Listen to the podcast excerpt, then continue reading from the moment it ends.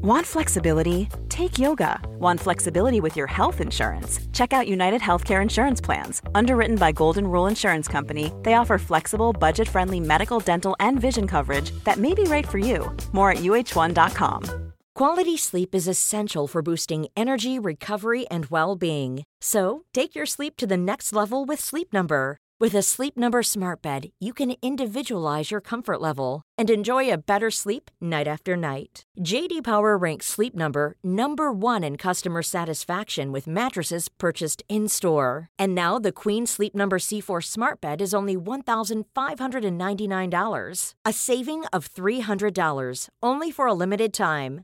For JD Power 2023 award information, visit jdpower.com/awards. Only at Sleep Number stores or sleepnumber.com. Hej och välkommen tillbaka till oss. I väntan på katastrofen heter podcasten och jag heter Kalle Zackari Wahlström och du heter ju Patrik Sellman. Ja, Fortfarande. ja det gör Hur jag. mår du Patrik? Alltså jag eh, kände här på morgonen att jag mådde väldigt bra faktiskt. Det är så här, ja men det är julveckan och eh, börjar bli städat och fint i huset. Det är inte någon snö ute men det ligger rimfrost. Snön kommer nu och så där så att eh, mina barn och barnbarn och respektive kommer hem över jul, olika dagar i och för sig och sådär. Men även alla tillsammans. Eh, nej, men det, det känns jättebra och sen att man får hålla på med så många roliga grejer då. Nej, jag tycker det känns bra. Det känns som att ni, du och Ingmarie är en, ni slarvar ju inte med julen. Nej, det gör vi inte, men jag skulle inte säga att vi överdriver heller. Vad är, Snarare- vad, är liksom viktigast i ert, ert hem när det är jul? Nej, men det är att sitta tillsammans och samlas kring eh, och dela en julmåltid, en jullunch. Och, och vilka, vilka eh, rätter är viktigast på jullunchen? Ja du, eh, jag är en stor sillälskare får jag väl säga. Så att just det här att få börja med ett julbord med sill och nubbe. Det är O.P. Andersson såklart. Ja, ja. De kanske ska sponsra också förresten. Nej, men så är det. Men sen har jag... Eh, alltså Janssons frestelse. Ja. Vi pratade om det. Min hustru ville ha det på sin, liksom när vi åt middag efter att vi hade firat eh, henne nu. Hon har fyllt 60 förra helgen. Då. Grattis Så ville hon ha ja. Ja, ja, det kändes väldigt stort faktiskt. Jag har nästan inte känt så förut på någon eh, födelsedag. Nej, men så är det. Och det får man ju vara tacksam för när man får fylla 60 och, och så. Eh, men i alla fall, då ville hon ha Janssons frestelse. Och då pratade vi just om det där att det var ju en maträtt man inte var så förtjust i när man var barn. va? Nej. Men liksom den växer och växer och växer för varje år alltså. Alltså det är ju sjukt är- att det var typ skitäckligt när man var liten och nu är det godaste som finns. Ja, du tycker också Ja, det ja. ja. Ja, men så är det. Och det ska vara ganska mycket ansjovis, eh, mycket sälta i den. Ja, inte för mycket, men mycket. Hur, hur, har du ansjovislager hemma? ja, fast inte ett stort. För, för det råder ju enligt uppgift ansjovisbrist. Mm, det gör det. Ja, det är svårt att få tag i. Vi lyckades få tag i fyra burkar på Konsum via ombud. Eh, vi har ju tittat i vår lokala lanthandel här i Gräsmark där vi handlar i princip allting då. Men eh, alltså löpande då. Eh, men det har inte gått att få tag i där. Ja, vi har inte sett dem där helt enkelt. Och, eh, men vi lyckades få tag i fyra. Två stycken till den här som vi redan har ätit och så två stycken till en till jul. Då. Men sen måste jag nämna några grejer till. För eh, min, eh, på min pappas sida så är vi i, från norra Halland. Mm. Det är sjörövare och småredare och värdshusvärdar och småbönder och sådär. Det låter som att det är drakar och demoner på gång. ja, men det är ju det. Det är ju det. Men eh, ja, Lars Gatenhjelm för dem som, eh, men han var, kom, var ju uppe i Göteborg då va. Men eh, jag tror, jag kommer inte missminna mig. Nej, jag kommer inte riktigt ihåg om han var ifrån Kungsbacka och där nere. Men han hade en hustru som hette Ingela. Så det, det är våran släkting då. Så eh, Lasse i gatan, han var ju kompis med Karl XII och var kapare där. Han, eh, han är ju ingift i släkten då. Men eh, hur som helst, i Halland så har de en rätt som är levande på julbordet som heter långkål. Alltså det är stekt grönkål helt enkelt. då. Så den är lite av en, eh, ja den är väldigt viktig och går i arv från generation till generation oavsett var vi bor i landet. Så den finns med. Ge oss ett är- recept. Alltså, du eh, eh, kokar ju, eller ja, eh, grönkålen och sen eh, finhackar du den väldigt noga och du ska ta bort de grova delarna så att det blir mest bladen då. Och sen eh, eh, bryner du den här i mycket smör. Mm. Och sen eh, salt och peppar givetvis som är Ja, det är ju så i våran matkultur så är det ju inte vansinnigt mycket kryddor utan det är ofta salt och peppar och sen ska det vara fina råvaror där de smakerna får tala för sig själv istället. Då. I den här sen eh, så kör du grädde och sirap. Och det, det, alltså, Låter som en efterrätt där. Ja, eh, ja men du, får den här kolsmaken som bryter med sötman då. va. Och sen eh, när du har smör och grädde i så lyfter det ju alla smaker. Va? Så är det ju. Det är ju en smakbärare då. Så att, eh, men just den till eh, de tunga kötträtterna då som skinka och sylta och och sådana grejer då är helt fantastiskt. Det här ska jag göra. Grönkål det passar ju bra. Det är också kul när man börjar, när man börjar producera egen mat hemma. Så, så förstår man ju många grejer som traditioner som finns. Till exempel det här med grönkål och brysselkål och sånt där. För det, det är ju det som växer nu. så, Ja. så, så det är klart man ska äta det nu. Ja. Har du skördat brysselkålen eller är den kvar ute? Ja, den är kvar ute. Den ser ut att må jävligt bra faktiskt. Du ser det, den är så, alltså jag, jag kan berätta för dig. Alltså vi har ju skördat en del eh, spetskål och vitkål och rödkålshuvuden och så vidare. Men de har ju blivit kvar va. Och nu kan jag säga att det har varit riktigt kallt här. Ja. Och de är fortfarande okej. Ja, jag fattar Jag inte. gör, nej, alltså jag går och hämtar de här kålhuvudena och sen lägger jag dem i skafferiet som är kallt också nu då. Bara några enstaka plusgrader. Och det är som att när de får tina långsamt där.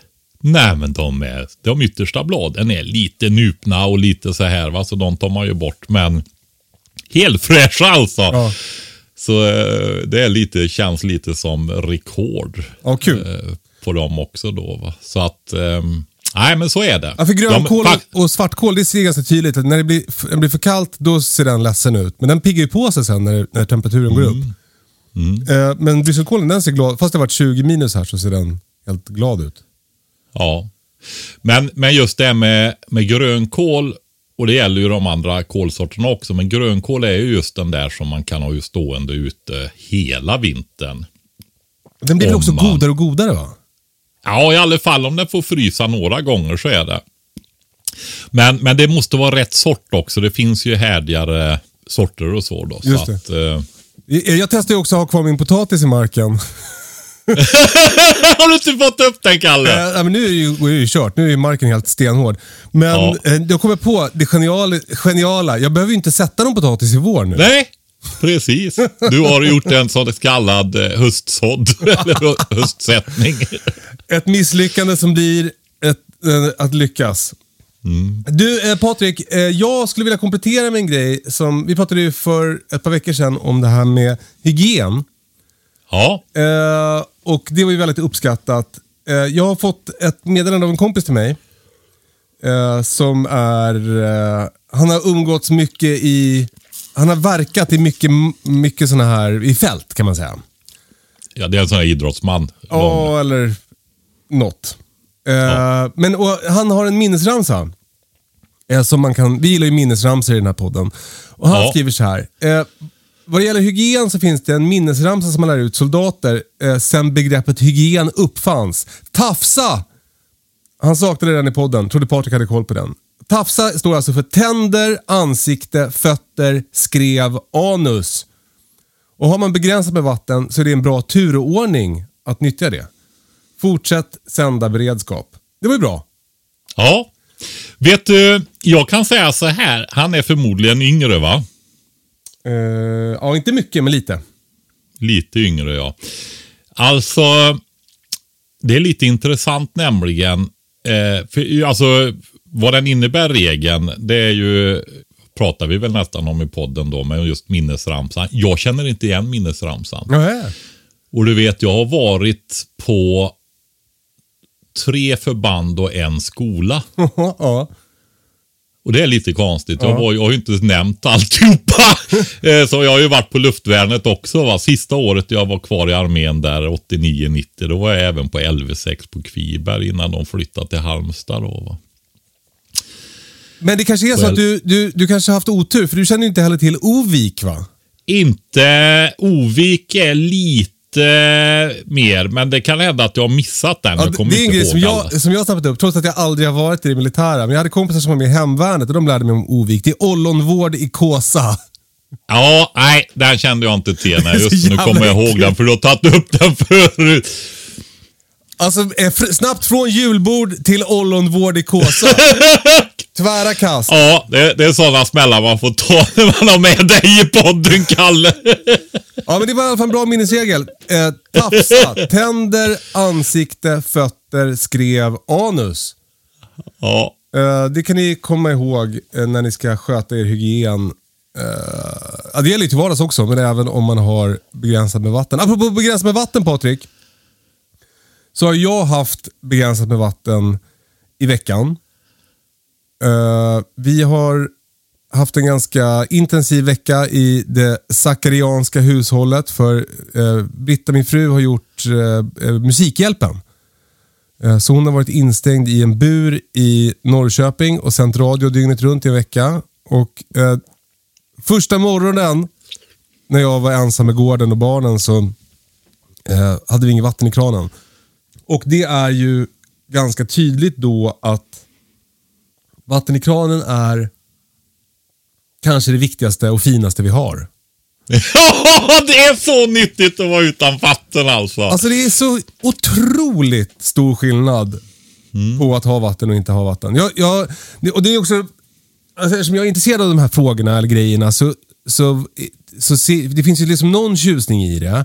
Och det finns också någon med lite som eh, distans till det så kan jag också titta tillbaka på det och tänka så här, liksom, vad kan jag lära mig av det här och, och, och så. Och en grej som blir tydlig är ju så här, jag, jag, att, att jag har vatten lagrat i dunkar i jordkällan, det är ju ta mig fan Guld. guld. Alltså, eh, ut, utan det hade vi ju haft Ja, men det, hade ju, alltså det hade ju gått ändå såklart, för någon annan har ju vatten. Vi hade ju kunnat åka till en granne och fylla på. Eller, du vet. Men att ha det och bara kunna gå ut och hämta, det är otroligt härligt. Jag har, fast du har sagt till mig tusen gånger, så har jag inte skaffat sådana där eh, eh, korkar med kran till dunkarna. Nej. Och Det gör att det är bara jag som kan sköta dunkarna för att de är för tunga för de andra. Eh, Så det står på listan, återigen. Och hur många korkar sådana där kranar menar jag köper du, Kalle? Man köper tre. Ja, vad bra. Därför att en är ingen, två är en och tre är vad det nu är. Eh, Tre-regeln är det ju för fan. Ja, redundansregeln kan Mm. man säga. Eh, men, så det var väldigt skönt. En annan grej som var väldigt skön var att vi har ju grävt en damm. Och Det är ett projekt som har pågått i några år för oss här nu. Får, får jag bara säga Ja. en sak, Kalle? Mm. Har du både 10 liters och 20 liters? Ja, bara 20 liters. Ja, okej. För det är, en, det är en mindre kran till och eh, till 10 liters dunkarna. Mm. Men och en grej Ja. som också betyder att jag, har- jag har liksom slarvat med att fylla på i de dunkarna jag använder. Så nu har jag plötsligt bara typ åtta dunkar i jordkällan. Men nu har jag vatten, så nu ska jag se till att fylla på dem Uh, det känns så jävla kallt att hålla på med vatten ute bara. Men, men jag, ska, jag ska försöka göra det. Ja. Uh, men och sen så, vi har ju då grävt en damm uh, och uh, sen under sommaren nu försökt täta den med något medel för att den ska hålla vatten bättre. den är ju helt sprängfylld och nu istäckt. Men, men i början på förra veckan var det lite varmare och då hade jag bara ett tunt lager is. Det var så dubbelis. Så det var ett tunt lager is och sen typ två decimeter vatten och sen ett tjockt lager is. Och Då kunde jag hacka sönder det tunna lagret is och fylla en hink med vatten för att använda som spolvatten i toan. Uh, och Det var ju också guld värt. Och Det är också tydligt då så här, vad sjukt det är att vi använder dricksvatten för att spola våra toaletter. Uh, nu har vi oftast ganska mycket vatten att tillgå, så då kanske inte det så, spelar så stor roll. Men, men när man har lite vatten så känns det onödigt att spola med, med dricksvatten. Mm. Det uh, finns ju i, i länder där det inte finns ett överflöd som vi har här av rent vatten. Nu ska man ju komma ihåg att när det är kommunalt vatten och så vidare så eh, är det ju resurskrävande. Mm. Just därför att det är en process som ska genomföras och det är en kostnad att få fram rent vatten. Så där, men det är fortfarande så pass billigt att det inte är värt investeringskostnaden att göra parallella system. Men är vattnet dyrare, alltså inte finns i samma överflöd som vi har i den här delen av världen, så finns det ju system där du tar så kallat gråvatten. Just det. Tvätt och diskvatten och eh, kör eh, till reservoar för spolning då. Va?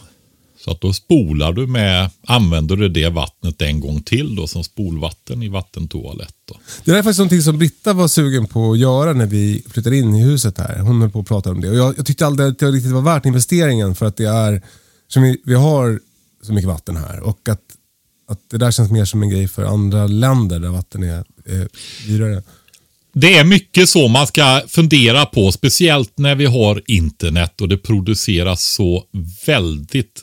Alltså vi bor ju på en rätt speciell plats på planeten. Va? Alltså, mm. Alltså vi bor ju, vi har Golfströmmen så det är lite varmare här. Men vi bor i Alaska och Sibirien och har, det, har ett något mildare klimat än där. Men det är samma breddgrad. Va? Och jag brukar tänka på det när man pratar sådana här evakueringsväskor och sånt där. Va? Det produceras ju sådana tonvis med filmer om det här på YouTube. Ja. Men det är ju USA. Ja. Och så när det görs här, ja men då blir det ju folk som har tittat mycket på de här i USA. Men herregud.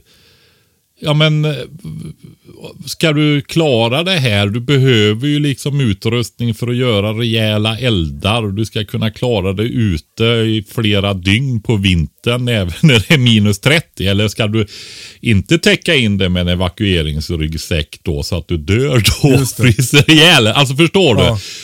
Det man måste ju utgå ifrån den verklighet som är där man är. Va? Man kan inte köpa koncept. Eh, det skulle ju alltså vara eh,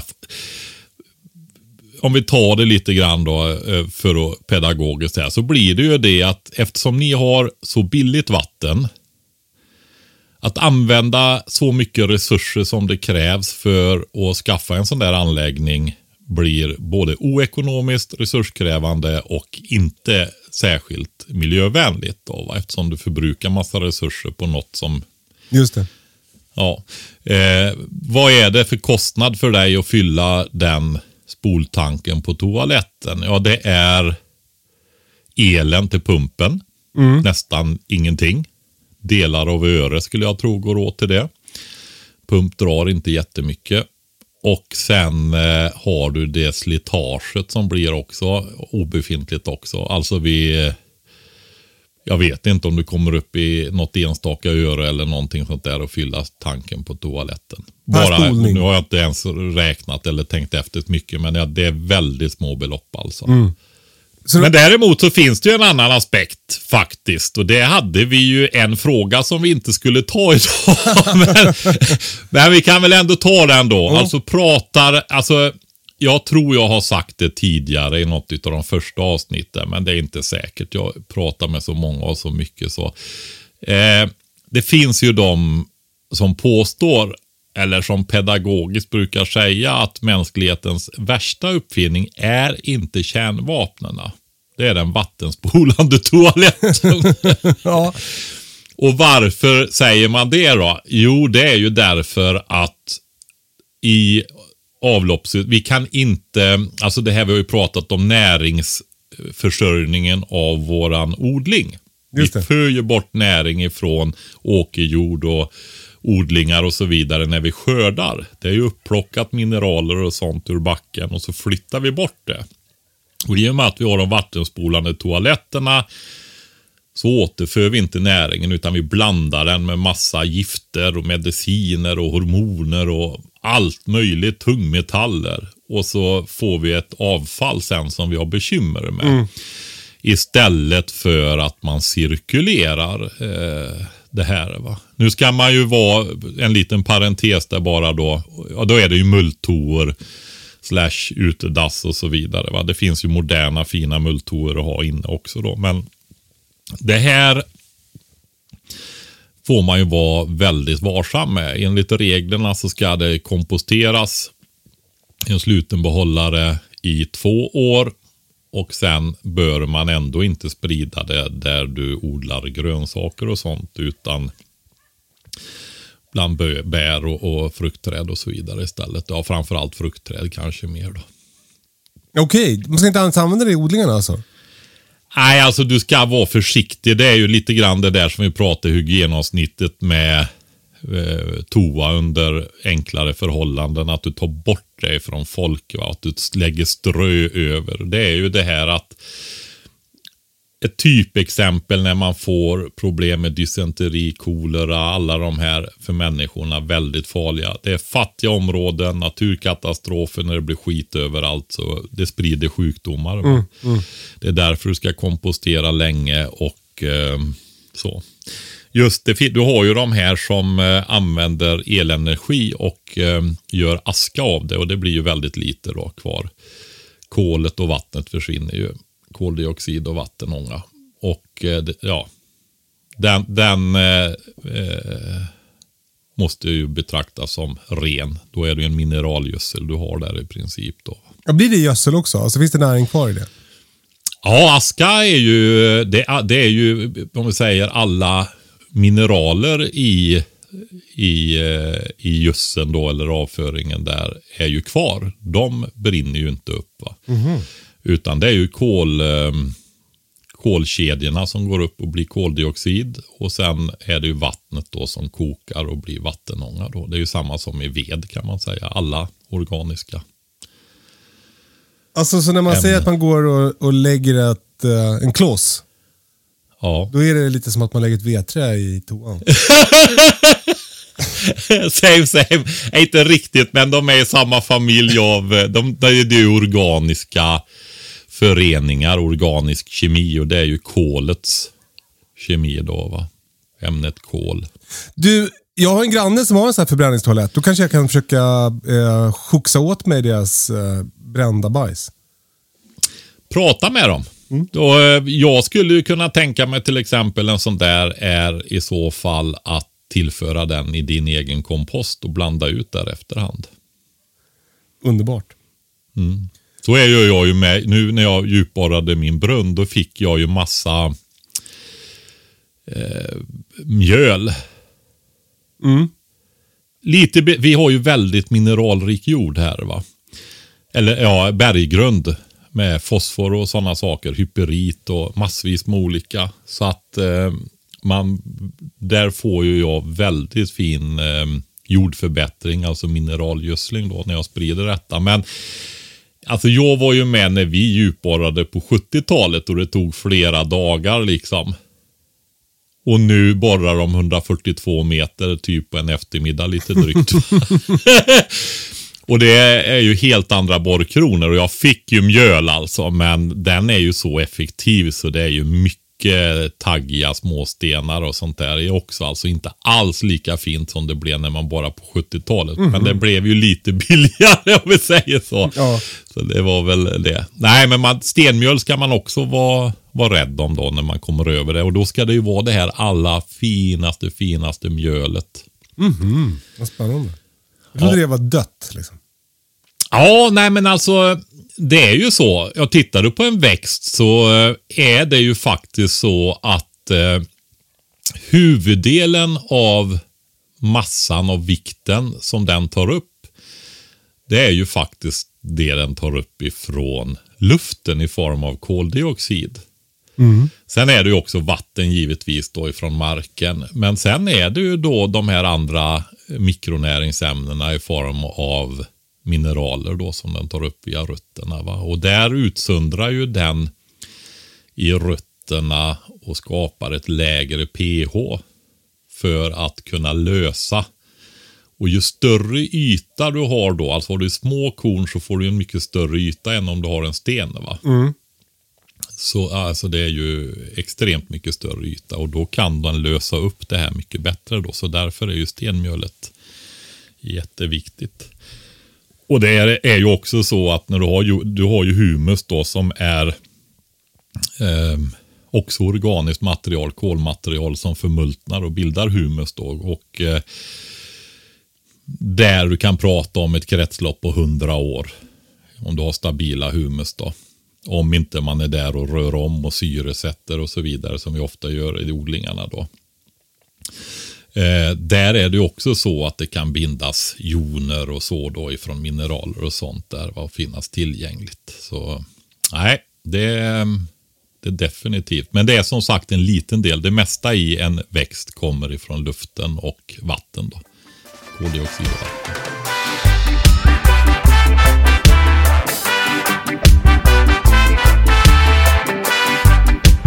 Eh, Patrik, för några veckor sedan så bad vi lyssnarna skicka in inspelade frågor till oss. Eh, ja. eh, där de använder någon slags röstinspelningsfunktion i sina telefoner och eh, skick, mejlar till hejkatastrofen.se. Och vi har fått en fråga från Marcus. Den låter så här. Hejsan Kalle och Patrik. Jag har en fråga till er. Skulle ni bli besvikna om det aldrig blev någon katastrof och att ni aldrig får använda er beredskap och era produkter och era kunskaper? Tack och hej!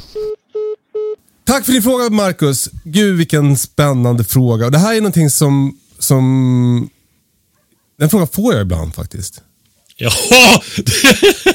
det passar så himla bra att ta den i det här avsnittet när du har inlett med din vattenbrist tycker jag. Ja men exakt. För det är ju lite så att det här med eh, beredskap, i alla fall för mig, eh, är ju... Eh, det bygger på den här liksom fantasin om att man ska klara sig själv. Och, alltså det, det, det, det hänger ihop med självhushållning och allting för mig. Och det, det, det är suktigt att tänka att det skulle vara spännande om det hände något. Liksom. Att det blev... Jag tror liksom att jag är lite uttråkad i den bekväma verklighet som jag egentligen lever i. Jag är liksom lite understimulerad i... i inte, jag har jättemycket grejer att göra, jättemycket mail som jag måste svara på, jättemycket eh, missade samtal. Men jag är understimulerad i det där...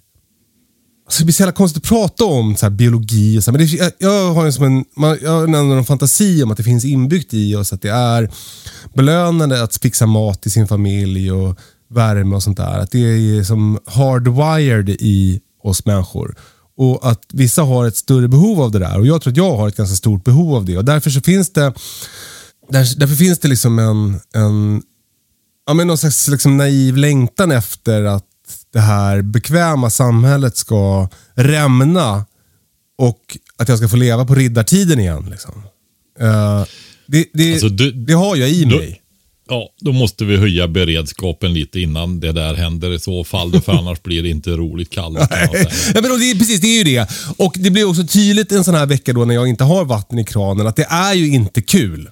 Alltså, det, det, här bekväma livet vi har är jävligt bekvämt. Och det är eh, otroligt lyxigt att ha liksom, tio vinterjackor att välja på och det är superlyxigt att kunna köpa vilka skor jag vill och det är jättelyxigt att liksom, mat finns i affären och det är jättelyxigt att jag inte behöver liksom, vara orolig för att det ska komma någon och äta upp mina barn.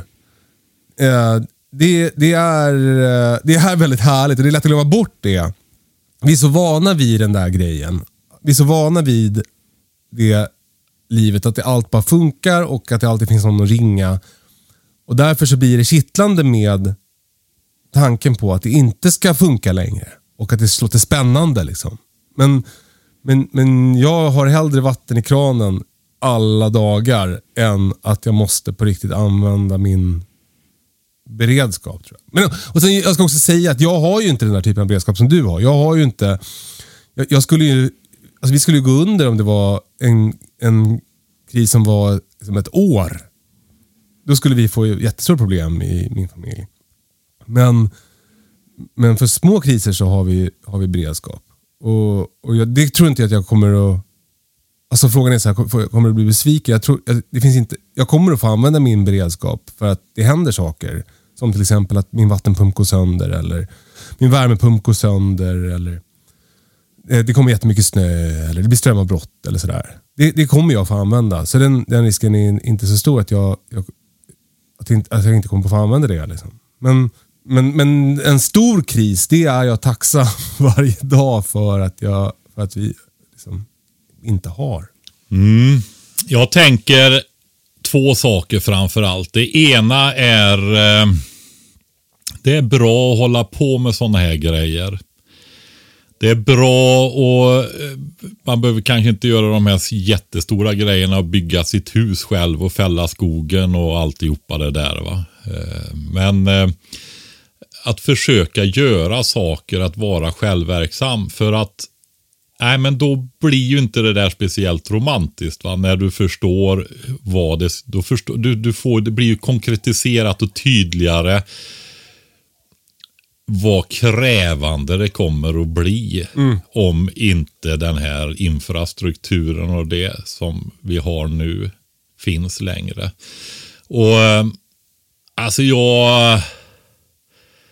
Ja, men alltså jag har ju hållit på, det har jag ju berättat, jag har ju hållit på hela livet. Jag har ju varit, jag vet vilken plats på planeten jag bor på. Det vet du också. Du har ju varit ute och, och testat på strapatser. Jag vet inte om du har, ja du har ju tävlat och sånt där med. Mm.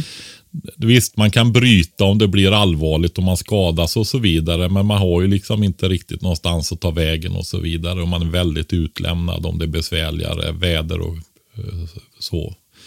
Blött och kallt och blåsigt och, och sådär. Va? Lite mat och så. Och man måste jobba hårt.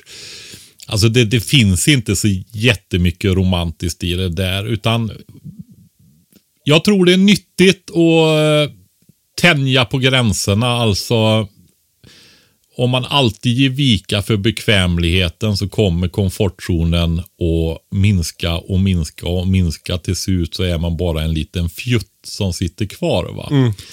Det är bra att gå ut och lägga sig och sova ute när det är kallt och besvärligt och sådär. Att, eh, att göra lite saker faktiskt. Eh, så att inte... Jag, jag, känner ju själv nu när jag blir äldre att eh, det blir lite svårare att motivera sig själv. och, eh, men, eh, min hustru som är från Norrbotten, eh, hon vill ju att vi ska gå ut och sova ute. Det behöver inte vara på något märkvärdigt sätt, eh, alltså lång vandring och, eller sådär, utan det är ju bara att gå ut och lägga sig egentligen. Va? Mm kan ju gå iväg 100 meter ifrån huset ut i skogen här där vi bor till exempel. Va? Och jag tror att det är bra att göra sådana grejer. Sova ute en gång i månaden eller om man vill varannan vecka eller någonting sånt där. Va? Kan göra upp en eld, ta med sig hundarna och sådär. Eh, men jag skulle säga så här att vi har ju pratat om det flera gånger i podden här det här med det historiska perspektivet va? och de här energisystemen och det här vi har. Jag kände när du satt och pratade så tänkte jag ju bara herregud, varje morgon du vaknar Cool fact a crocodile can't stick out its tongue. Also, you can get health insurance for a month or just under a year in some states. United Healthcare short term insurance plans, underwritten by Golden Rule Insurance Company, offer flexible, budget friendly coverage for you. Learn more at uh1.com. Quality sleep is essential for boosting energy, recovery, and well being. So, take your sleep to the next level with Sleep Number. With a Sleep Number smart bed, you can individualize your comfort level and enjoy a better sleep night after night. JD Power ranks Sleep Number number 1 in customer satisfaction with mattresses purchased in-store. And now the Queen Sleep Number C4 smart bed is only $1,599, a saving of $300 only for a limited time. For JD Power 2023 award information, visit jdpower.com/awards. Only at Sleep Number stores or sleepnumber.com. Be en tacksamhetsbön till dina föregångare som jobbade så stenhårt för att ackumulera kapitalet, alltså resurserna, maskinerna som vi kunde bygga vidare på sen. Mm. Med sina 12 timmars och 10 timmars arbetsdagar sänktes det ju till åtta för inte jättemånga decennier sedan. Va? Och eh, jobba halva lördagar och sådär. Och eh, ja, du kan ta med högre makter om du vill med i naturen och så vidare. Att den inte är för hård. Tänk på att den livsstilen vi har nu bygger på väldigt billig och lättillgänglig energi alltså. Jag, vi hade, det var ganska många avsnitt sen. Det finns folk som uttrycker det i förindustriell tid i slavar då, va? men det handlar ju om hundratals slavar som var och en har för att producera all den här energin. Att flytta grejer, tillverka grejer, värma, alltihopa det här som vi gör idag. Va? Det är, vi lever utan författningsförmåga. Ja, men då inte vi, bara vi... att det, eh, det, energin motsvarar slavar. Det, det, är ju faktiskt, det är också någonting som... ja, det hör ju till din musikhjälp. Det är tydligt i Musikhjälpen att, att det här med barnarbete, att, det, att vår livsstil, den, den bygger på att det finns någon, det är någon som betalar liksom. Det, det, det bygger på mänskligt lidande. Ja, jag, jag ska inte, ja, det, det är ju så här. Eh, för att få billigare kläder och lite andra saker och så vidare. Ja. Men det är inte, är ju, det, det, skulle inte påverka enormt mycket om man gav dem vettigt betalt. Det tror inte jag. Va? Utan eh, det är ju inte slavar som ser till att vi har den billiga energin och kan göra så mycket grejer till exempel. Va? Så är det ju. Så att jag tycker att det där är ju att vara girig på marginalen när vi utnyttjar indirekt människor på det viset och inte ställer högre krav och så. Mm, där, va? Mm. Det, det, skulle inte knäcka vårat välstånd om vi gav. Det, det är ju faktiskt eh, det här som vi har kritiserat med globaliseringen här va? med de här extremt sårbara försörjningskedjorna där vi blir väldigt utlämnade åt det här. Va? För att det är ju ett extremt Nej, jag tänker ju bara på, bara det blir, stör, blir det oroligt i, så att de här, alltså det kan ju hända vad som helst att de störs ut så finns det ingenting annat bakom. va. Ja. Det är görsårbart. va. Ehm, så var tacksam varje dag. För eh, blir det en kris, då blir det inte roligt. Och jag tror att huvuddelen av människorna är inte rustade för det heller. Varken när det är, alltså då tänker jag ju, när jag sa det nu så tänker jag på mentalt. Mm. Alltså um, att bli tuff mentalt. Visst, det finns personlighetstyper som är hållbarare, så är det. Men eh, att bli tuff kräver också, som all an, allt annat om man ska utveckla det, att man odlar det, att man tränar på det och försöker utveckla det. Va? Och det gör vi inte särskilt mycket i, nu för tiden. Va? Så att, eh, nej. Det där är inget eh, roligt att fantisera om. Det har man tänkt tillräckligt på och förstått att det blir inte roligt. Så att, eh, men däremot så vill jag säga just det där. Åh, ni förbereder och förbereder er. Vilken besvikelse det ska bli om inte. Men vi får ju använda våran beredskap hela tiden. Mm. Maten använder man ju efterhand. Du har en fantastiskt rolig livsstil om du bygger upp som vi gör då på småbrukarnivå. Ja, du är ju bonde nu, du har ju en stor traktor men... Eh, ja. Gud vad tacksam jag är för den. Jag körde ja. bal igår och bara tänkte så här, fy fan, tänk om jag inte hade den här. Ja. Tänk dig om du hade behövt åka ut till den där ladan borta vid myren. 15 kilometer bort hästen är halt så du får liksom eh, ta skidorna och dra hem hö till korna istället. Herregud. Ja, ja, kommer du fram så har renarna ätit upp nästan alltihopa. det skulle ju vara väldigt spännande om det fanns ren här på Södertörn. Nej, men alltså norrut Ja. var det ju det. Va? Där de hade, och det var ju där du hade de här ladorna. Eh, Jag har ute. också en... eh, eh, alltså jag gör en sån här pappagrej som jag, och jag inser att det här är ju som pappa level 100. Men jag, när det är riktigt busväder ute, då brukar jag alltid säga till min familj så här, Åh, tänk vad skönt att vi har inomhus. Men det är ju så att, att det är mycket man tar för givet och har man inte liksom, Eh, typ, eh, jag har det där att jag bor i tält ofta när jag jagar älg uppe i Norrland och sånt där. Har man inte vaknat och det är svinkallt och du hatar att gå ur sovsäcken men du måste för att tända en eld. Och det är liksom, eh, vattnet har frusit och det, du måste smälta snö för att få vatten. Så här, om man inte har gjort det, då, då är det ju lätt att ta det för givet. Men, men att utsätta sig själv för fysiska och psykiska prövningar emellanåt, det gör att något med en. Uh, och Det gör att man uppskattar en sån sak som isolering ganska mycket. Ja, timmer. Nej, men det är så. Du frågade hur jag mådde i början där. Och det är ju det där som du beskriver nu. Jag kände det direkt när du sa det. Den här känslan när det börjar bli mörkt och kallt ute. Vi hade en gäst igår eftermiddag. Vi satt där och fikade vid köksbordet. Så ljusen brann. Det sprakade från granved inne i våran bakugn med glaslucka och så vidare. Som spelade ut över trägolvet. Och man sitter där i en hård omgivning i sin varma stuga. Det, alltså jag, när jag säger det med så tänker jag nästan att det blir ju lite som en, en touch av den svenska folksjälen på något vis. Va? Den lilla stugan med värmen.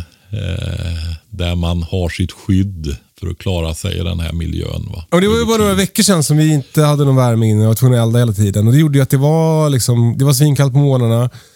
Eh, det var liksom, eh, ja, det var hårt. Och så, Vi hade det så och sen skulle jag åka iväg och så skulle jag jaga. Eh, och fick då, vi kom till någon jaktkoja och som också var utkyld och där, de inte, där det inte ens fanns eldmöjligheter. Det fanns, någon gammal, det fanns el men, men det drog igång de här elelementen men det, det hände ju ingenting. Så då, det var typ fyra plus eller någonting på morgonen. Då hade jag haft sådär ganska länge. Då bara kände jag så här, fan vad skönt det skulle vara med lite jävla värme. Ja, det är ju det. Och har du en sån där, du har ju Vasaugnen.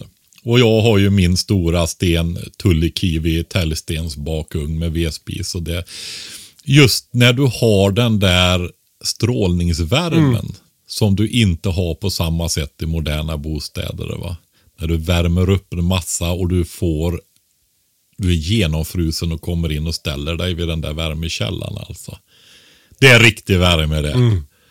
Jo, den andra saken jag nämnde för jag sa jag hade två Kalle. Det är faktiskt det här när man tittar på det här med beredskap och så vidare och besviken och sånt där. I grunden så för mig handlar det väldigt mycket om en frågeställning som jag har försökt lära mina barn också hela deras uppväxt. Och det är så här. Vem vill du vara? Och med det som utgångspunkt då, om man är familjefar och så vidare, så... Eh, Nej, men jag vill vara en ansvarstagande familjefar, en kärleksfull familjefar. Och eh, jag vill kunna ta hand om min familj. Om man inte vill det, nej men då skiter man ju i det va. Men då har du ju gjort ditt val. Jag vill det. Och eh, då blir det här väldigt, väldigt naturligt och självklart och ger en identitet, en stabilitet och en riktning och så vidare också i livet. Ja. Så att eh, jag vill också betona det Ja. eh, som väldigt, väldigt, väldigt viktig del av det här. Och jag ser det. Alltså när jag ser folk som lyssnar på vår, de som verkligen uppskattar våran podd. Det jag ser hos en del, jag träffar ju inte huvuddelen av dem, men några stycken i alla fall. Det jag ser är just detta. Att när de vaknar i det där så växer de. Det får en tydlighet, en riktning och får en starkare identitet och så vidare i det. va. Och det är inte småskit, utan det är väldigt, väldigt bra grejer. va. Så är det. Ja, nu är jag nöjd med det här med att vara besviken på att det inte blir någon katastrof då. Det finns så mycket annat att glädjas över och vara tacksam över att det ska behöva bli en katastrof. Och först, har man funderat mycket på det så vill man inte ha det. Så är det va. Stort tack för din fråga Marcus. Vad kul att du skickade in en ljudfråga. Gör det ni andra som lyssnar också. Eh, spela in i röstmemo-appen på iPhone och vad det nu heter på PC-telefonen. Eh, eh, skicka den till hejkatastrofen.se. Hejkatastrofen.se så blir vi jätteglada. Ja, det blir vi.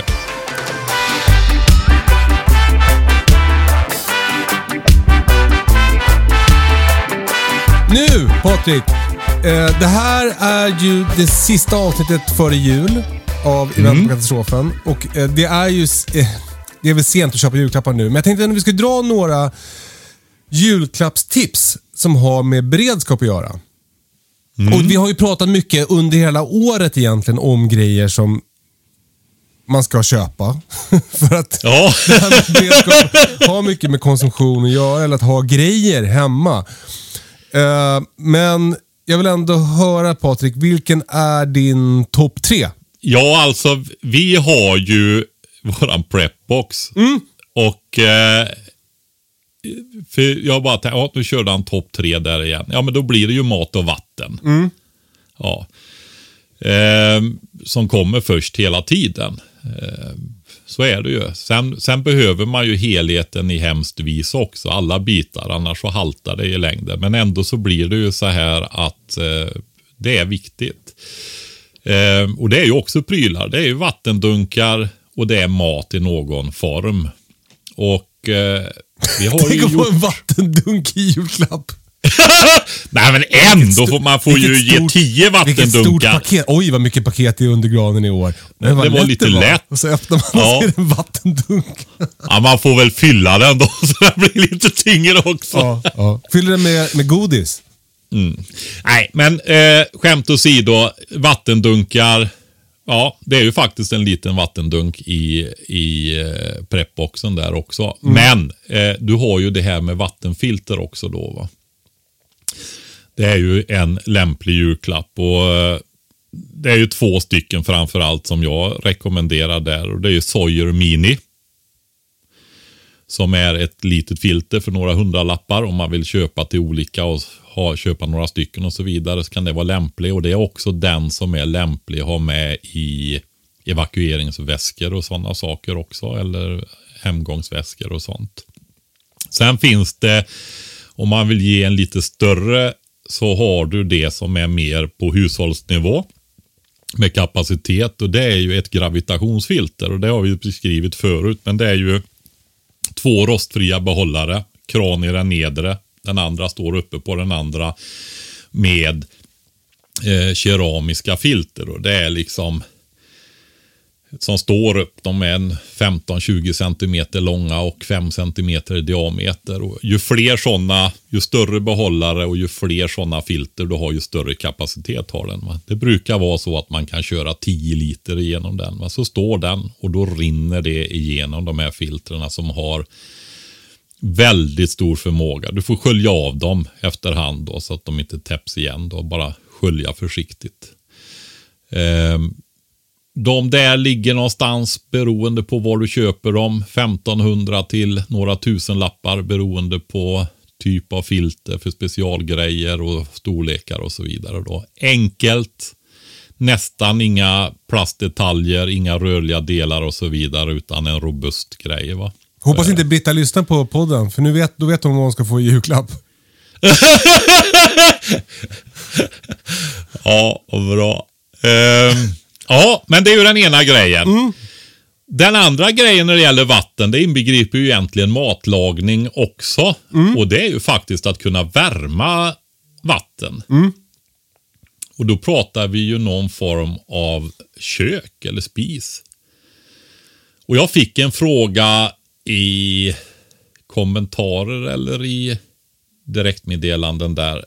Ja, det var nog direktmeddelande då. Om för och nackdelar med olika bränslen och typer av kök och så vidare. Då. Och eh, Det är som vanligt att det är för och nackdelar med allting och så får man utgå ifrån sin kontext och så. Eh, och väga de här bitarna och prioritera och så och se vad passar bäst. då. Mm. Eh, den klassiska i våran del av världen är ju rödspritsköket. Historiskt har det för, eh, tidigt, tidigt, tidigare på 1900-talet och så vidare så var ju fotogenköken också. Fotogen var ju liksom den här eh, fotogenlyktan och så vidare. Va? Man körde de första eh, motorerna på fotogen och så där också innan det utvecklades med olika fraktioner utav oljan då. Men fotogen var ju vanligt förr. Va? Men det har ju blivit rödsprit och rödsprit är lättillgängligt just i vårat land. Rödspriten finns överallt. Finns produktion och sådana saker av det i landet. Eh, köken relativt billiga. Det är ju de klassiska Trangia-köken eller vi som har varit är, är i, i gamla militärsläkter pratar om jägarköken då. Va? De här aluminiumköken finns i titan och sånt också. Dyrare, lättare. Om man vill betala för att få lite lättare ryggsäck kan man göra det. Eh, nackdelen med rödsprit är inte super mycket energi i den. Du får bära med dig mer bränsle. Om du ska vara borta en vecka får du bära med dig mer rödsprit än om du har någonting annat. Mm. Den är också lite lägre verkningsgrad när det börjar bli kallt. Så är det då. Men lätt att få till det. Perfekt om du vill ha ett kök. Eller perfekt. Ja, ja, men den är användbar och bra även på en diskbänk inomhus. Va? Du måste inte gå ut med den om du inte ska elda extremt mycket och så vidare. Va? Utan den är hyfsat ren i förbränningen och så. Så du kan laga mat in i lägenheten på diskbänken med den då. Va? Och man får ju vara försiktig med överskåp och rödsprit som rinner ut och så vidare då. Men, men det går. Så den är användbar även som en beredskapsspis för att kunna koka vatten, värma mat, värma vatten till hygien och så vidare inne i en bostad då, som ett reservkök. Och det finns ju tvålåga spritkök och så också då. Eh, så det är väl en sorts grundalternativ. Så just det, den andra grejen med dem, det är ju det att i vårt land så är väldigt många människor vana vid den typen av kök också. Så det finns en, en kunskap om att hantera dem då. Eh, det andra som jag skulle nämna det är multiköken då. Multibränsleköken och de är ju väldigt lätta. Mm. Eh, och eh, du har olika munstycken och så i dem då. Och där har du mer energitäta bränslen. Ofta så kan du flygbränsle, fotogen, diesel, bensin och sådana grejer. Va? Då, eh, jag använder inte de köken själv. Jag har tittat på dem, men eh, jag Uh, har du använt de köken, Kalle? Så mm. vi kan ta del av din erfarenhet på till exempel bensin när det är kallare ute så funkar väl de bättre? va? Ja, men exakt. Alltså, eh, eh, en grej som är... Jag har framförallt använt gaskök för att det är ja. det som har varit smidigast för mig. Jag, jag, mitt första kök var faktiskt ett multifuel-kök. Det är 20 år sedan tror jag. Uh, och Det var väl helt nytt då, eventuellt. Men, men jag upplevde det som att det strulade ganska mycket. Uh, mm. Det var, det var liksom stökigt att få till, det läckte ut. Det var... Kräver mer kunskap ja, och erfarenhet. Man, man, måste träna på det. Precis, och jag försökte det. Men jag, jag, fick aldrig, jag tyckte att det var svårt att få till. Jag gillade tanken på det där att om man är liksom i en by i Peru så finns det alltid något man kan köpa. Liksom. Ja. Uh, det, det tyckte jag kändes härligt. Uh, men jag har sen gått över nästan helt till gas för att det är så himla smidigt. Mm, ja. Men så jag, jag ska inte säga att jag är rätt person att fråga. Jag, jag har... Nej, men det man kan säga är att flera av de bränslena, framförallt bensin tror jag det, om jag inte missminner mig helt fel, är bra i, i, som friluftskök eller ja, alltså besvärlig situation också. Flyktingsituation, vad du vill. Där du måste laga mat när det är väldigt kallt ute så är de effektivare helt enkelt. Mm. Men kräver högre kunskap. De är tror jag, dubbelt så dyra som ett väl utrustat eh, Trangia-kök. Eh, där det då också ingår kastruller och eh, stekpanna och kanske till och med kaffe, liten kaffekittel va, för halva priset jämfört med ett sånt där. Men vill du jaga vikt, lättare din utrustning, ha möjlighet till olika bränslen, energitätare, behöver inte bära med lika mycket bränsle. Så, så vinner ju den på de punkterna då. Men gasen har ju du också, ta den med. Ja, alltså gas är, är, tycker jag är väldigt eh, smidigt. Det är bara, jag har lite olika varianter. Jag har större eh, brännare för eh, liksom hemmabruk och sen har jag en sån här jetboil typ. För att ha i, i fält. Den är ju bara gjord för att koka vatten. Sen finns det ju såna här små brännare som man sätter bara på en gasbehållare så får du som ett, eh, ja det blir som ett litet ett, eh, ett stöd där du kan ställa en stekpanna eller en Ja, de ser alltså vingliga ut de där. Ja, och det- sen det- måste du väl... det är de också. Vill, ja, vindskydd måste du väl ha på de där. Om det blåser lite Mm. men så blåser ju all värme. Lågan kommer liksom aldrig upp på kastrullbotten knappt. Nej men exakt. Det måste, eh, det, vindskydd, de är vindkänsliga. Eh, Och Ja. det går också åt väldigt mycket gas om det är kallt ute. Jag, jag, jag kan inte riktigt det där så jag har ingen uträkning för det. Men jag har använt det i, ja, men för, i, i fält i, på vintern för att då typ smälta snö för vatten och sånt där. Och då gick det väldigt mycket gas. Och, det, jag tycker också att det är lite, som lite läskigt med gas. Och, men det tycker jag med multifuelköken också. Att det är läskigt att hålla på och elda bensin. Liksom. Det, det har jag respekt för. Eh, Ja, bensin är... Alltså jag hör ju folk prata. Jag, jag tittar, följer ju med lite på det här med energi och tekniksidan och så vidare också. Jag tror ju inte elbilen liksom är framtiden utan jag tror ju det är eh, vätgasmotorn som är det. Och folk är så rädda för vätgasen, knallgasen du vet. I, eh, kommer du ihåg det i högstadiet? Ett av de populäraste just det, experimenten. Ja. Ja, du gör... ehm, ja, Ja, det, nu blev det stopp, men du får fram vätgas i alla fall. Och eh, så tänder de på där och så puffar det till och smäller. ja. Eh, men så kör man omkring med bensin bara för att man är van vid det. Alltså det är ju totalt livsfarligt Ja. med bensin. Men det funkar ändå. Va? Men det är verkligen inte, alltså man får, eh, reglerna är hårda där också. Du behöver tillstånd så får du ha 10 000 liter diesel hemma. Men du får inte, nu kommer jag inte ihåg exakt siffra, men du vet du får inte ha många liter bensin i en privat bostad. Nej. Så är det va. Och eh, det finns en anledning till det. Så bensin ska man verkligen ha respekt för. Ja. Är, det, är det ingen som har fått ögonbrynen bortsvedda när man har slängt bensin på en eld som inte vill ta sig? Ja, men det kommer jag ihåg med rödsprit också. Det var, ju- jag kommer ihåg, om det var Tony Buskas på något scoutläger jag var med på. Jag var inte scout själv, men jag hade kompisar som var. Och han lyckades futta på så att en flaska fick, blev som en raket och flög iväg över lägerområdet. Mm. Det är ju läskigt med grejer som brinner så här bra. Men, äh, men gas i alla fall då. Eh, eh, Det, det, det, alltså, eh, om du likt jag är liksom lite, jag vet inte fan vad det är, otålig. Gas är svinenkelt. Eh, Så det tycker jag verkligen man kan skaffa. Du använder också gas för din stora konserveringsapparat va Patrik? Ja, det gör jag. Eh, alltså jag har ju eh, tre sätt att värma min konserveringsapparat. ja, men den är ju en... Eh, jag har. Det är det sista åkarbrasa. ja, det gäller att få upp väldig hastighet och så friktion.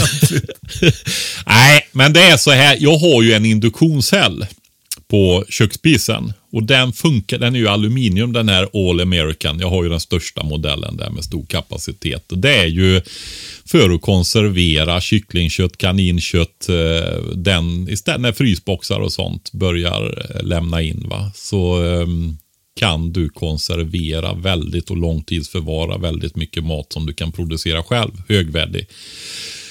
Eh, ja. Finns, vi har ju pratat flera olika metoder. Jag går då. inte in på Men- konservering nu Patrik, varning. Ja, ja, precis. Vi skulle hålla nere eh, tiden på de här avsnitten med. Men i alla fall, då har jag så jag kan lägga en platta på min induktionsspis. Eh, och då värms den plattan upp.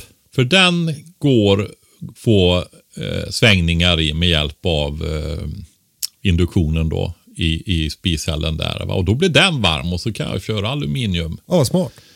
kastruller på den då. Eh, det andra är ju vedspisen och det tredje är ju gasolen där och där kan du få väldigt hög effekt för att värma. Den är också bra vid ölbryggning och så när det är stora volymer som ska värmas om man inte vill vänta hur länge som helst. Då. Så är det. Så gasen och gasen är, vill vi säga också när vi tittar på ett lite bredare perspektiv här, beredskapsperspektiv, så är den väl, jag skulle nästan säga då, gasspisar, det vet ni, det kan man ha i hushållet. va. Så den är kanske nummer ett när det gäller vänlighet och ha som reservkök in i en lägenhet. Då. Men det finns andra fördelar med det andra. Och, eh, också då, behöver inte, om det är huvudsyftet att laga mat inne så, ehm, så får man fundera på helhetsbilden med det här med rödsprit eller gas. Då. Jag skulle slå ett slag för den eh, smidda trefoten. Mm. Alltså en, en, eh, som en liten platta du ställer in på tre ben som du ställer in i, i öppna spisen och kan ställa en kastrull eller en stekpanna på. Jajamensan. Det tycker jag är ett bra, en, ett bra kök också. Om du har till exempel en kakelugn i din lägenhet eller bostad eller en kamin eller någonting. Men då ska jag avsluta med det sista köket så får det bli avrundning på julklappstips. Nej, det kan det inte bli. Jag ska ju ta mina egna julklappstips och mina egna produkter också sen.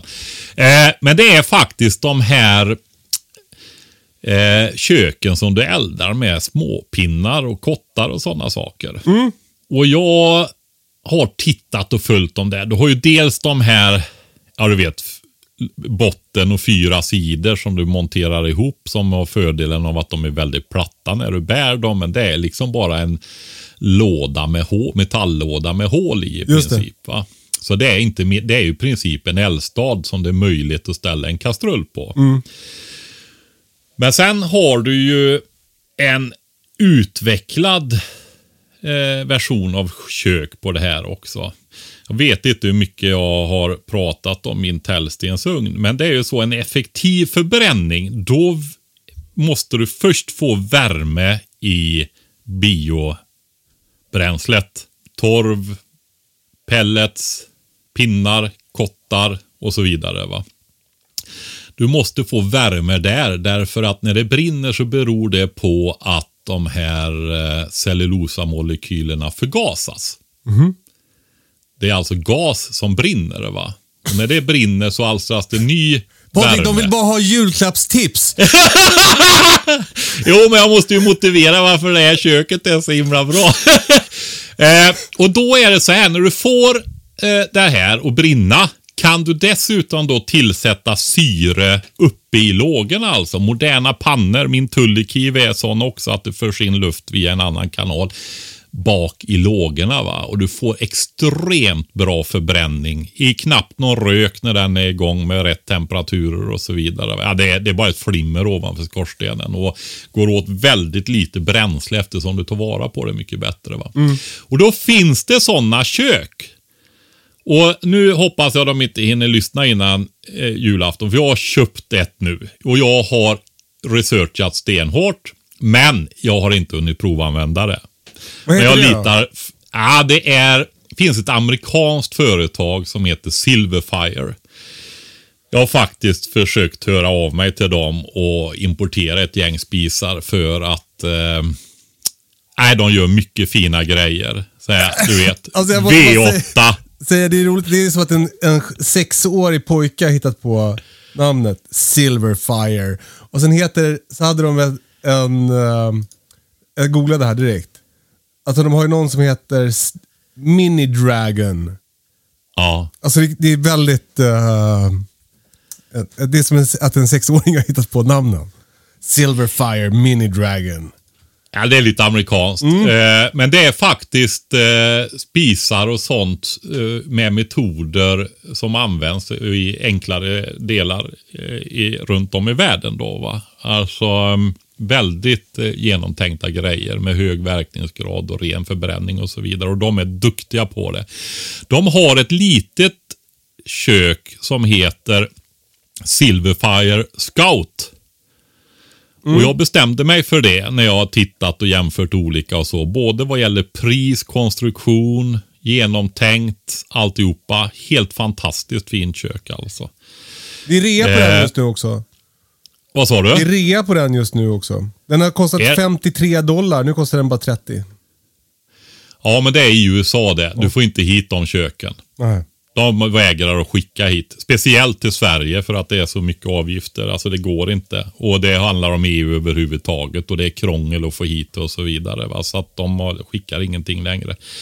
Jag har ju frågat på större grejer där också. Va?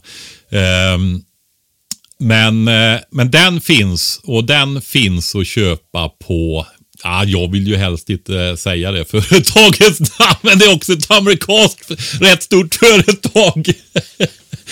men de lyckas få hit den produkten i alla fall, den här Silverfire Scout. Då. Ni, får, ni får googla på den så slipper jag säga det företagets namn. Eh, Jag vet eh, eh, en annan produkt som, som har spon inte den sponsrat min andra podcast, Toppenjakt. Eh, raketspisen heter den.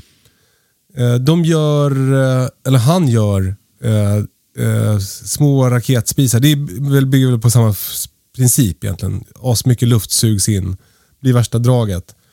Eh, just då, hans är gjorda i metall, stål, järn. Så, så de, de är väldigt, de är ganska tunga, så de är kanske inget för evakueringsväskan. Men Nej. de är inte jättedyra och eh, eh, funkar väldigt bra. Ja, ofta har du ju en eh, kanal. Du har ju en, stoppar ju in eh, bränslet i nederkant från sidan på en sån där. Generellt sett i de enklare konstruktionerna i alla fall. Och eh, sen får du en skorstenseffekt. Alltså det blir ett drag i den. Va? Så den suger in luften vägen till bränslet som sen far upp i skorstenen och blir i topparna som kommer upp i skorstenen där uppe sätter du på ditt kokkärl eller stekpanna eller vad du vill ha då. Va? Och då får du ju luft där uppe också. Ehm, han, Silverfire har ju utvecklat den där också till en lättare konstruktion där de inte har den här tunga kärnan utan de har en metallkärna med massa bränsletålig isolering runt. Så de har en lättare konstruktion. det. Men då är du uppe på ett större kök. Ehm, ja, ja, de har många spännande. Den som tycker sån teknik är spännande och kanske vill göra saker själv och så vidare också, har lite möjligheter, så gå dit och titta på olika lösningar. Fantastiskt spännande konstruktioner de har där på olika sätt för att utnyttja sådana här tekniker. Då. Jag har någon liten sån där, något litet kök också som eh, man bara stoppar ner pinnar i. Som också kan ladda telefonen. Det blir ett USB-uttag på den. Mm. Det är jävligt mäktigt. Ja. Det finns och det finns, de har väl mindre och större modeller om där. Ja, det känns lite grann som eh, en kul grej mest. Verkligen, jag har aldrig använt det. Du eh, Patrik, eh, det var två tips. Eh, eh, Ja, men sen vill jag ta... Ja, vi får, ja, vad sa du? Vattenfilter och kök. Och den tredje Ja. grejen på topp tre. Ja, just det. Det var det med. Ehm, ja, men det var ju preppboxen det, va? Mat och vatten. Just det. Så var det. Men sen hade jag så här. Idag innan vi började spela in podden här. Så alltså. Småbrukarkursen är slutsåld den första. Trädtillverkningskursen är slutsåld. Det blir ingen mer. Den ingår i småbrukarkursen också i och för sig då. Eh, men ingen separat sån. Biodlingskursen är slutsåld. och sen har jag satt upp en andra småbrukarkurs nu då, jag och min hustru här. Där finns det platser kvar för den som är intresserad eller vill ge en väldigt fin julklapp till sin käresta eller någon annan. Eh, men sen har jag nu då eh, hört med de borta, ja nästan grannar till dig i Västerhaninge. Det är inte många mil emellan där tror jag. Nej. Eh, så jag kör en extern biodlingskurs. Jag har ju tänkt dra ner på det där då, men jag har fått, jag tror det är tre eller fyra stycken redan som har frågat då. Eh, så jag har lagt upp den nu. Innan vi började spela in här på morgonen så la jag ut den kursen då. Så det finns en eh, i Västerhaninge som går i en helg i maj och i augusti. Och för de som är intresserade också då av en tre dagars utbildning. Då. Så det finns biodlingskurs i Västerhaninge och eh, platser kvar på den andra småbrukarkursen här hemma hos oss. Då, åtta dagar utspritt under en odlingssäsong med massvis med olika innehåll. Då. Ja, gud vilka fina julklappar. Eh, det, jag kan verkligen rekommendera att eh, gå en av Patriks kurser. För som jag sagt förut, det som är den dolda agendan är att man då får tillgång till Patrik. för att han är så Kalle. snäll. Ja. Kan jag bara säga det? Jag var så otroligt generös va? I början. Eh, du vet, jag har ju alltså producerat någonting eh, 2500 deltagardagar eller någonting sånt där de här åren jag hållit på. eh, ja, så är det. Du, eh, eh, Patrik, när du kommer till Västerhaninge i maj, du är hjärtligt välkommen att sova i min gäststuga. Och det vore toppen om du kunde ta med dig bin till mig, för mina dog ju. Ja, men jag, jag, kom, eh, jag har ett bisamhälle. Vi får hoppas att de överlever nu då. Eh, och det tror jag de ska göra. De var jättefina. Eh, så att eh, jag kommer med ett bisamhälle till våren. Kul. Alltså man, det är så här. Jag kan väl säga så här. Eh, det tänker jag göra. Men eh, man får alltid vara ödmjuk när det gäller naturliga saker. Det går inte att lova. Jag kanske inte har några bin till våren om det är katastrof. Vi får Men se. Eh, ja, precis så är det. här va? kommer ett Men- julklappstips från Kalle också. Ja. Eh, för mig började egentligen intresset för allt som har med friluftsliv och eh, beredskap och egentligen träning och Ja, men det var som en vändpunkt i mitt liv var när jag fick en Leatherman Wave när jag var 24 kanske. Alltså ett multiverktyg som på något sätt blev en symbol för mig Ja, men just det här att, att ta ansvar, att klara sig själv, att kunna fixa saker, att vara eh, eh, förberedd, att... Ja. Så, så en bra Leatherman tycker jag är ett svin, en svinbra julklapp till någon som du tycker ska eh, börja tänka på de här sakerna. Det kan väl jag också. Ja, du hade ju den som fickverktyg va? Med en kedja så att den hängde och inte var för stor och klumpig. Ja, jag med sånt där bältesklipp. Fast nu har det gått av, så nu har jag inte den på mig längre. Ja, ja men precis va. Jag kör ju deras största modell med bits och hela tjofräset. Men den har jag i min hemgångsväska. Men alltså, alltså det, den är ju inte lika tillgänglig. Men den, ja, när jag lämnar här så har jag ju i princip alltid bilen med mig. Om det inte är friluftsliv och jag går iväg då, då kan jag plocka med mig sådana där grejer. Va? Men det är så skönt att ha den och den där tången och bitsen och alltihopa det här. Va? Och där har jag i den eh, väskan som är till den här också då. Så har du resår på sidorna. Så jag har ju ett eh, riktigt stort eldstål i ena sidan. ja. Och sen har jag en lampa på andra sidan på den där också då. Men jag kör ju med Victorinox. Så där är ytterligare en grej, en Huntsman.